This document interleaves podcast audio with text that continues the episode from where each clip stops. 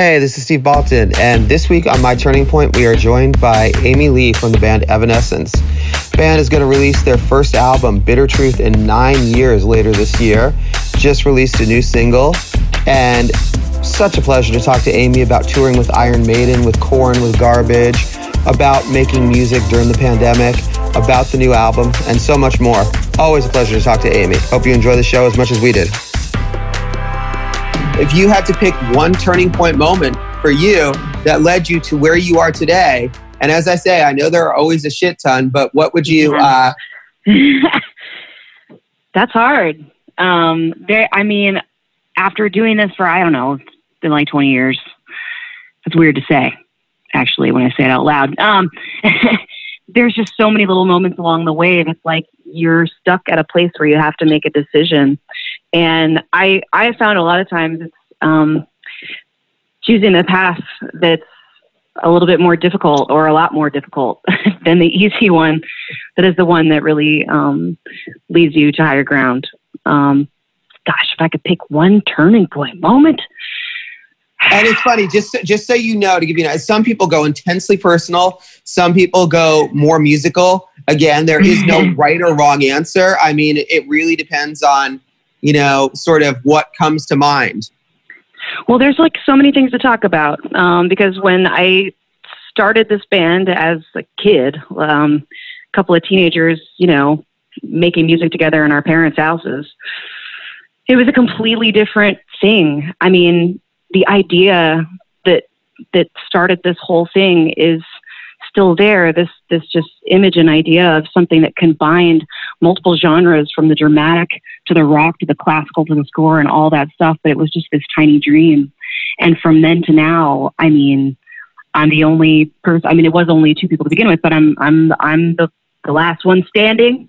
Um, there have been member changes that have, I mean, just every time been a very special step forward um, for us that has taken us to the place that we are now. I love my band and my lineup at this point so much, and um, getting each one of them was it, it never would would be without struggle, you know, to make a change like that. But every time I've been so grateful for the choices that we've made um, that has led me to my band family that I truly have now. Um, I don't think I could pick out just one of those to be like the turning point, but there were um, some big moments in the beginning um, during Fallen uh, when when we were just starting out. I was 21 years old um, on that, actually my 21st birthday on the cover of Fallen. Um, we had the photo shoot that day, and uh, from that time when we started touring for the first time, like we'd only played maybe I don't know 15 shows or less um, when we really got signed and started the whole thing, and we were making an album that was so crazy. We were in a live band, um, and we were becoming that in front of everyone very quickly. Um, it's crazy to think about that time now, but um, there were a lot of times in that first experience out where I was so young and um, there was a lot of anxiety, and uh, I had to choose to be strong and um, believe in my own vision for the music, for our image, for the people surrounding me. Um, and a lot of times that made other people very mad that were around me. And uh, there are times that, you know, those people went away. Um, and I am so grateful um, that the fear, I didn't let it shake me down. I didn't let any of those guys shake me down. I'm not saying specific names on purpose, but um, I had to stand up and fight a lot, in particular in the beginning. Um, and then by the time we got to the place where I felt like I'd earned the right to make that second album, um, I felt like we were a band then, and I didn't really feel like that before. Um, take that all the way to the future, um, just more and more fights to be had. We're in a place now where I, I, I feel like I'm fighting, but I don't feel like I'm fighting inside. I don't feel like I'm fighting um, the machine itself, the, the people that are around me, my, my beautiful band, our amazing management team, um, our representation, they're all people that believe in us and want to push us forward with our vision. Um, and it, it wasn't an easy place to get to. It, it took years of fighting. Now I could, I can feel like I'm just fighting the demons in my own heart and, you know, singing from perspective suite. There's a lot to fight about right now. There's a lot to sing about. There's a lot to say in the world. There's a lot of injustice. There's a lot of lies. Um, I can actually focus on things that um, aren't so toxic within my own world, and that is a, an incredible gift.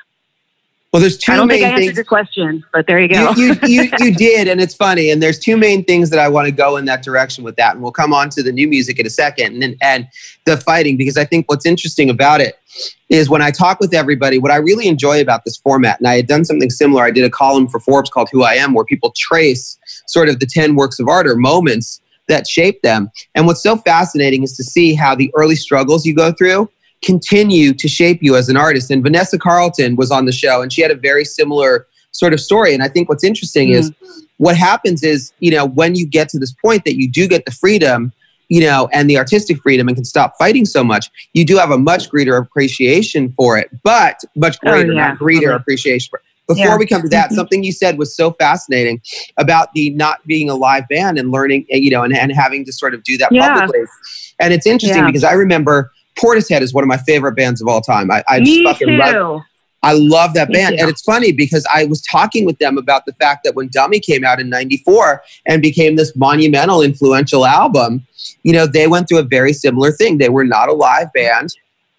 And, you know, Dummy became this album that everybody wanted to see. And they went on to become, to me, one of the best live bands in the world. But it took totally. years. And it's, it's interesting for you. Was there a moment early on where you felt that you kind of and look every artist is so hypercritical but it's fascinating to look at was there a moment where you realized, you know what we are a live band we do belong on these stages where we're playing yeah. with whether it's system or Korn or because i know you've done a lot of festival stuff yeah. was there a moment where you could look at it and say you know like we we've earned the right to be on the stage as a live band there have been a lot um, and i it sounds like an advertisement for me to say that i feel like we've only gotten better and better over the years, but it's it's really true.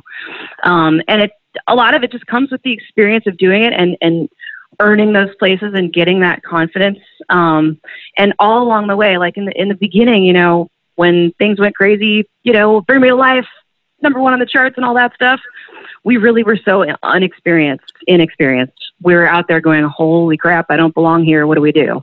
Um, and as funny as that is, that's part of what part of what was so good for us is that you just have the confidence to stand up there anyway. I know we did um, like Rock in Rio, Lisbon, and I think 2004 when we've been playing like that for a year or less, and um, that's those kind of big show moments. And like Download Festival was like the next kind of era generation of the band, like and that was a crazy big thing that felt like we did that. We survived when I was totally scared. We had to open for Iron Maiden, and I forget who was before us, but we were literally like the only people not screaming and men all day.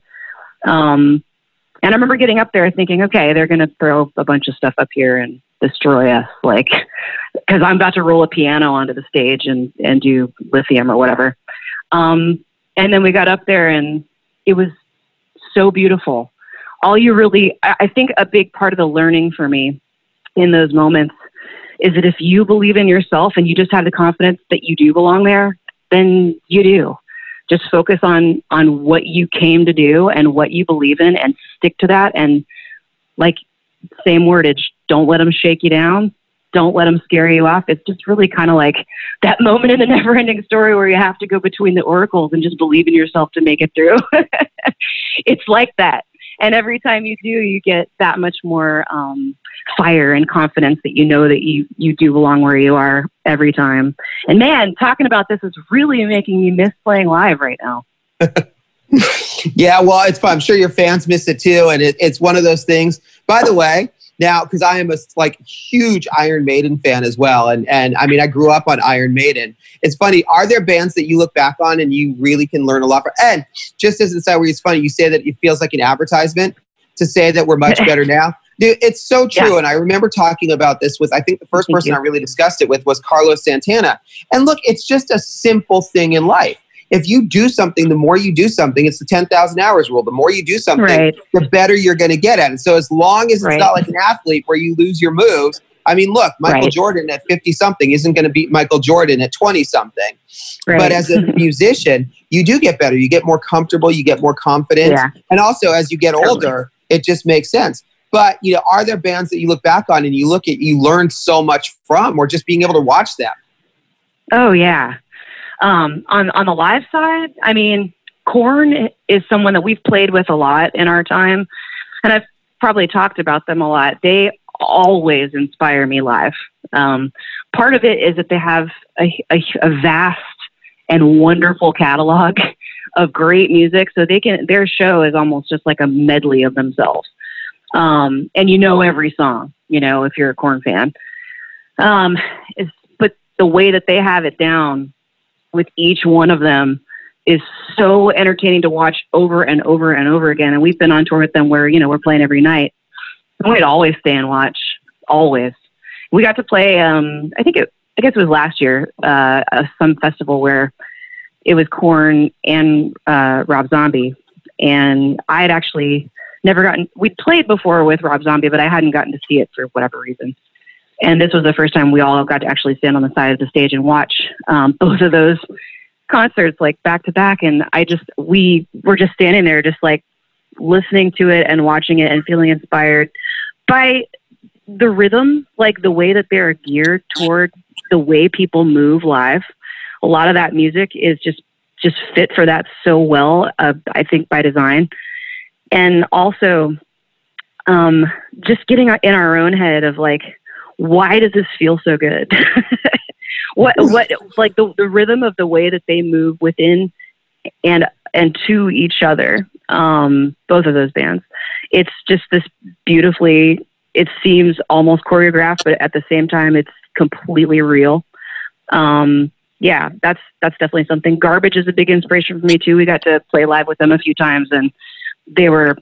I absolutely still look up to Shirley Manson and, and did very much before um, we got our start. Um, and to be in a place, you know, years later where we're sharing the stage and seeing her still killing it, you know, years later is a huge inspiration to me and makes me feel um, a lot of like excitement for the future about about us. You know, it's funny. I would normally never ask this question because I never tie things based in on gender. But it's interesting because Shirley's a, become a friend. I absolutely love Jonathan is a friend as well. By the oh, way, cool. I love that as well. But Shirley is a good friend, and I she was actually the first person I did for my Forbes Who I Am column, and it was and oh, it's cool. interesting because I remember her talking about touring with Blondie and what that meant. Right. You know, and getting mm-hmm. her, her to tour with Debbie Harry.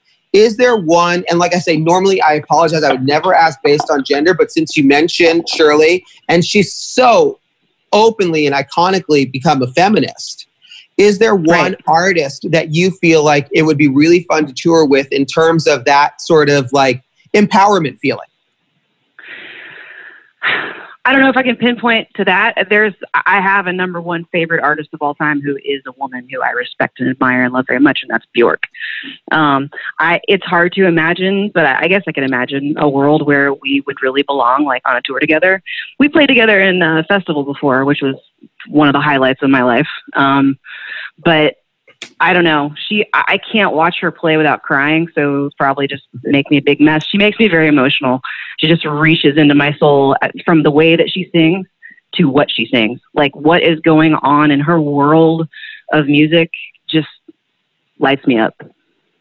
Yeah, and also one of those artists as well that I admire so much because she's one of those artists that just does her own thing no matter what and doesn't answer to anybody. Totally. So let's tie this in because we don't have that much time left. You know, since we're spending so much time talking about the stage, which I know just feels like such a tease during this time when you can't go to the stage and all we're talking about is live music. But you know what? Like I talked about with Vanessa Carlton, like I talked about with it's funny, I had did a big interview with Serj Tankian last week, who's a friend. And you know, look, at some point this is going to end and you will be able to tour the bitter truth. You know, looking yeah. ahead to probably realistically 2021 you know, although right. maybe there'll be smaller shows, whatever. When you can right. do this stuff live, are there songs that you particularly excited to do live? See how the audience responds to them? Uh, yes. when we were okay, like we just came off of synthesis, which was this, you know, orchestral, electronic, beautiful, like mostly reimaginings of, of older work. uh, experience where we had a live orchestra and it was just very I hate to say the word subdued, but from a physical standpoint, it was it was subdued. It was very intimate for sure.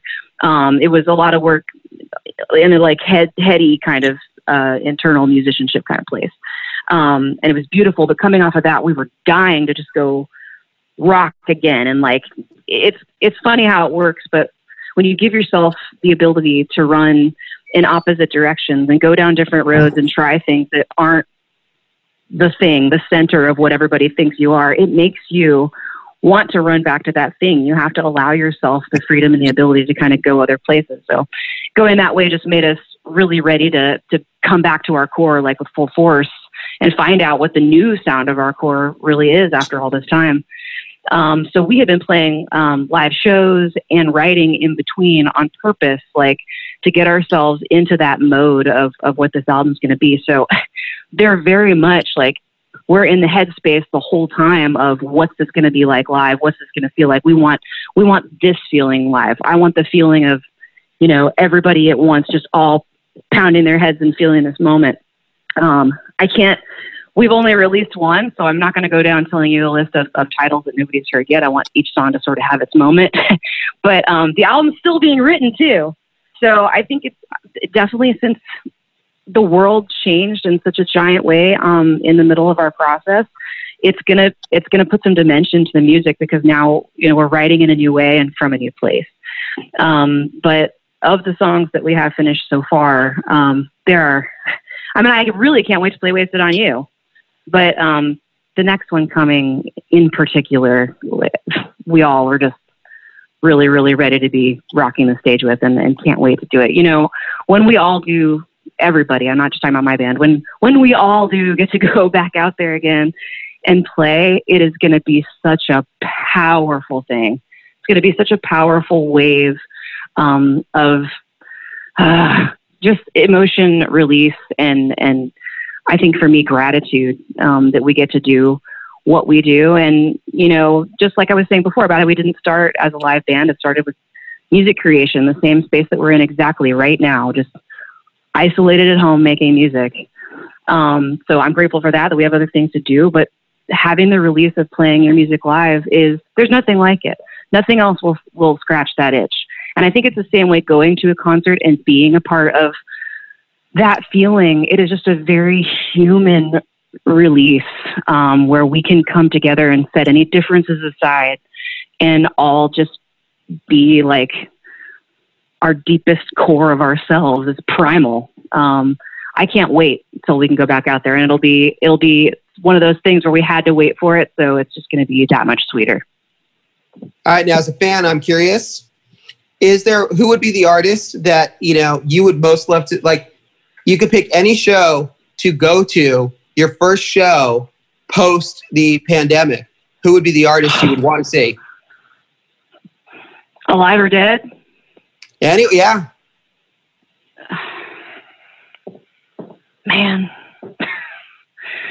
it's really hard, but honestly, I, I would I would probably pick something different every day. But right now, in this moment of feeling just this weird, crazy rage of like wanting sound and wanting action and wanting to just slam my head out of everything that's going on in the world, I'm going to say Pantera that's what I go escape my family and run to my car and blast right now.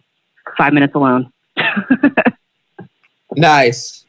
That is a good. It's funny, like you say. I think it's it's going to be different for everyone, you know, and it does change on a daily basis because sometimes you want the peace, you know, and sometimes you are just kind of want that that craziness. It's interesting too. Totally. Coming back to bitter truth, I mean, wasted on you has a different sound. It, it felt very you know, I mean, again, it's it's funny because it's interesting to say a different sound because look, it's the first new album in nine years. I'm sure that you've grown so much, and it's interesting. You say For the sure. record's still being written, but mm-hmm. when you go back, like first, well, first obvious question: Do you feel like that song is indicative of a lot of the rest of the record, or it just was just the right song to lead with? And maybe it's there is kind no of its, yeah, oh, it's kind of its own thing. I I I can't say no. I can't say this is the sound of our new record. Uh, to be fair, I don't feel like I've been able to say that ever. I, I feel like the whole idea of making an album, which isn't what everybody does anymore, Um, I feel like it's important for us as a rock band with our fans. They want an album, and I love making an album. It's like it's like the whole book versus the chapters. Um, because of that, like we have the ability to go down a lot of different roads and show a lot of different colors of who we are within the album. So I I feel like all the songs are unique, even in their sound. Surely there's there's things that tie them together. Uh, we are who we are, but that particular flavor "Wasted on You" is is unique, and the next one is is very different from that. Well, it's interesting. It's funny because I think one of the things that you know when Serj and I were talking about it the other day, you know, as an artist, of course, everybody has their own sort of sound. They have their own identity. What I'm getting at is, look, you know, great artists can make a record that is very diverse but has a through line through it. So it's funny for you, are there moments or things that you look at, artists that you look to for that ability to sort of stretch out musically, but retain that mm-hmm. identity? Mm-hmm. Like, is there like a perfect album for you where you feel like, you know what, you can have a dance song, a techno song, a ballad, a country song, a polka song, mm-hmm. and it's still going to be freaking Dylan. Probably That's not. Funny. That doesn't exist, but I, yes, you know what I mean. I'm a big fan of uh, second and third albums by people. Um, it's not on purpose, but um, I've noticed within myself that oftentimes, like, I'll love an artist or a band, and then my favorite one is when they launch to the the place where they feel the freedom of going somewhere the second time around or the third time around. That's how I felt about Portishead. I absolutely loved Demi. I Dummy. I was addicted to it. And then when their second album came out, I really fell in love. And it's funny because the way that I go is usually not the way of the world. Like, you know, the mainstream idea is like they hear that first thing and that's the thing you're glued to. Like, I want me to life, do that again. And then they kind of drop off, but then your core stays with you. I became like a core, hardcore Portishead fan when the second album happened, and it had all these different places where they went where they just let the keyboard hang out forever and turn into weird loops of space on the Leslie and just just went nuts with it. I actually had an experience like that in the early days with um Smashing Pumpkins. I, I think it I don't know if it was the third or what. Definitely not the first. Um, but that melancholy Mellon Collie and the Infinite Sadness album. Oh, yeah. That goes all over the place. It, it's huge. It's double disc other um, members have a song where they get to sing. Like it was just showing you so much, so many different colors. Um, and that definitely inspired me. The Fragile by Nine Inch Nails is another one that is really huge for me. That was like after the initial, here's who I am, here's the big hits, and then it's like, then it goes deeper down the hole, and you're like, wow. I don't know. That's just sort of. I, I don't know if there's one album I don't know. I don't think I could put out a polka song. I don't think that would work, but I try to keep an open mind. okay, two last questions, then I will let you go. But one, it's interesting because I think, and this might be a slightly longer question, but you know, one of the things for me, it's like I mentioned, one of the first things we talked about was the idea of, you know, going back to one of our early interviews was about poetry. Look, I love writing because it's such a journey of self discovery. For you, when you look at the stuff you've already written for Bitter Truth, are there things that emerged that particularly surprised you or that you didn't know you were thinking and that you really sort of de- developed an appreciation for? Hmm. I don't know. I want to let those things still happen. I think that, you know, back to, you know, we mentioned um, orchestral being a part of us, and it is a part of us, and I assume it will appear at some point, but um, not out of like, let's be different, but just out of my own cravings and what we've all wanted in the sound of the songs that are happening right now. We haven't wanted any orchestration yet. Um, so the songs that we have so far, I'm just way more into synth and keyboard sounds, filling that sort of sonic space and programming stuff than um, than the real orchestra right now. Uh, I don't. I don't know if it's partially just a response to the last thing we did, but I love all that stuff. Um, I don't know. I guess right now we're just in a mode where it feels more like the moment and the future for us to kind of be in this little bit of another space about that. Cool. Last question because I know you got to jump onto the other one. Uh, but I've been doing this cool. roundup for Forbes. I do these all the time, and these are just the things that I geek out on. Favorite 70s okay. song of all time, and I know that is like 70s. yes, I know that's an almost impossible question given the diversity. but you know, it. I mean, what's the gut answer that comes to mind? I guess I have to go with the song I was named after, "Amy" by Pure Prairie League. Interesting. Well, I mean, obviously, That's my song. Yes, I mean, That's you know, not going to. doesn't sound anything like we sound, but um, a lot of those folky songs that sound like that, like from that era, that's that's my early childhood. That was my first exposure to music through my dad and my parents.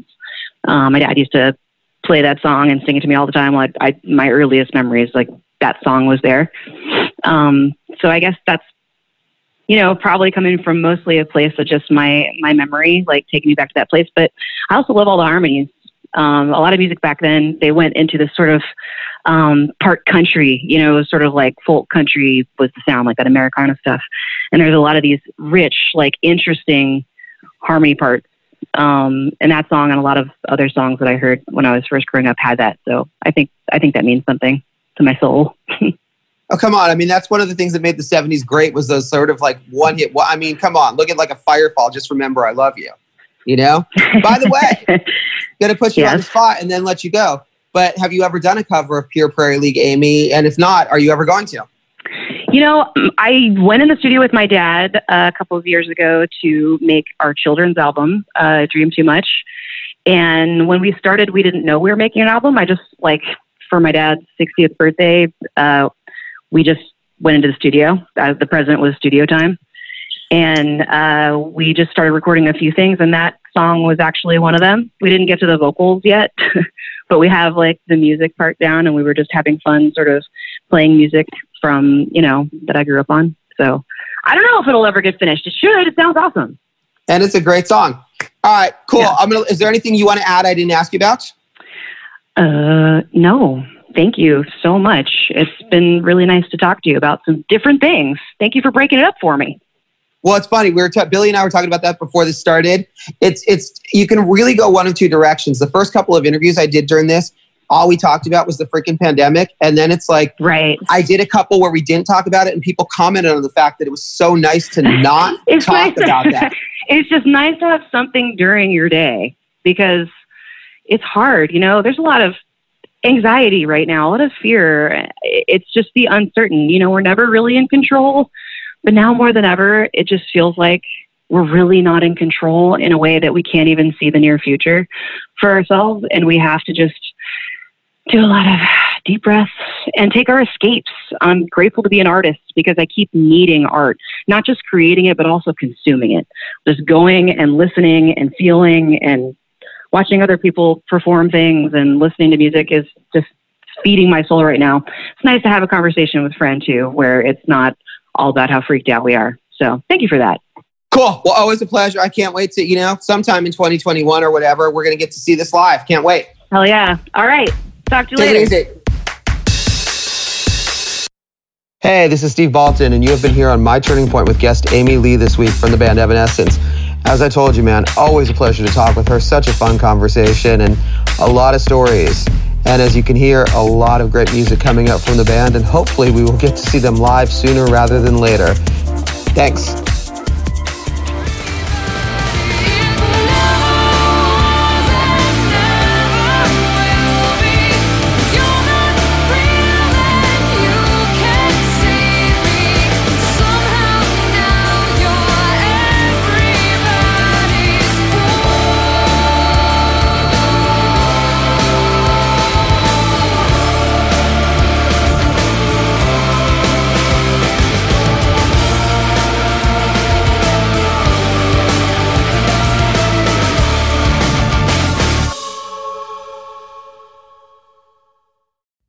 Hampshire, all roads lead to adventure.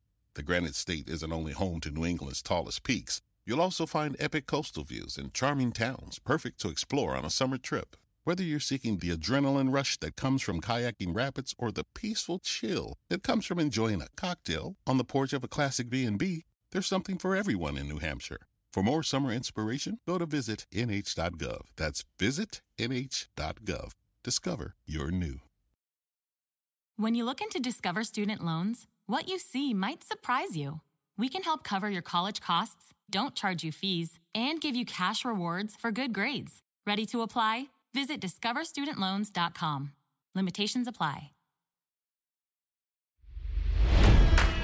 It's NFL draft season, and that means it's time to start thinking about fantasy football.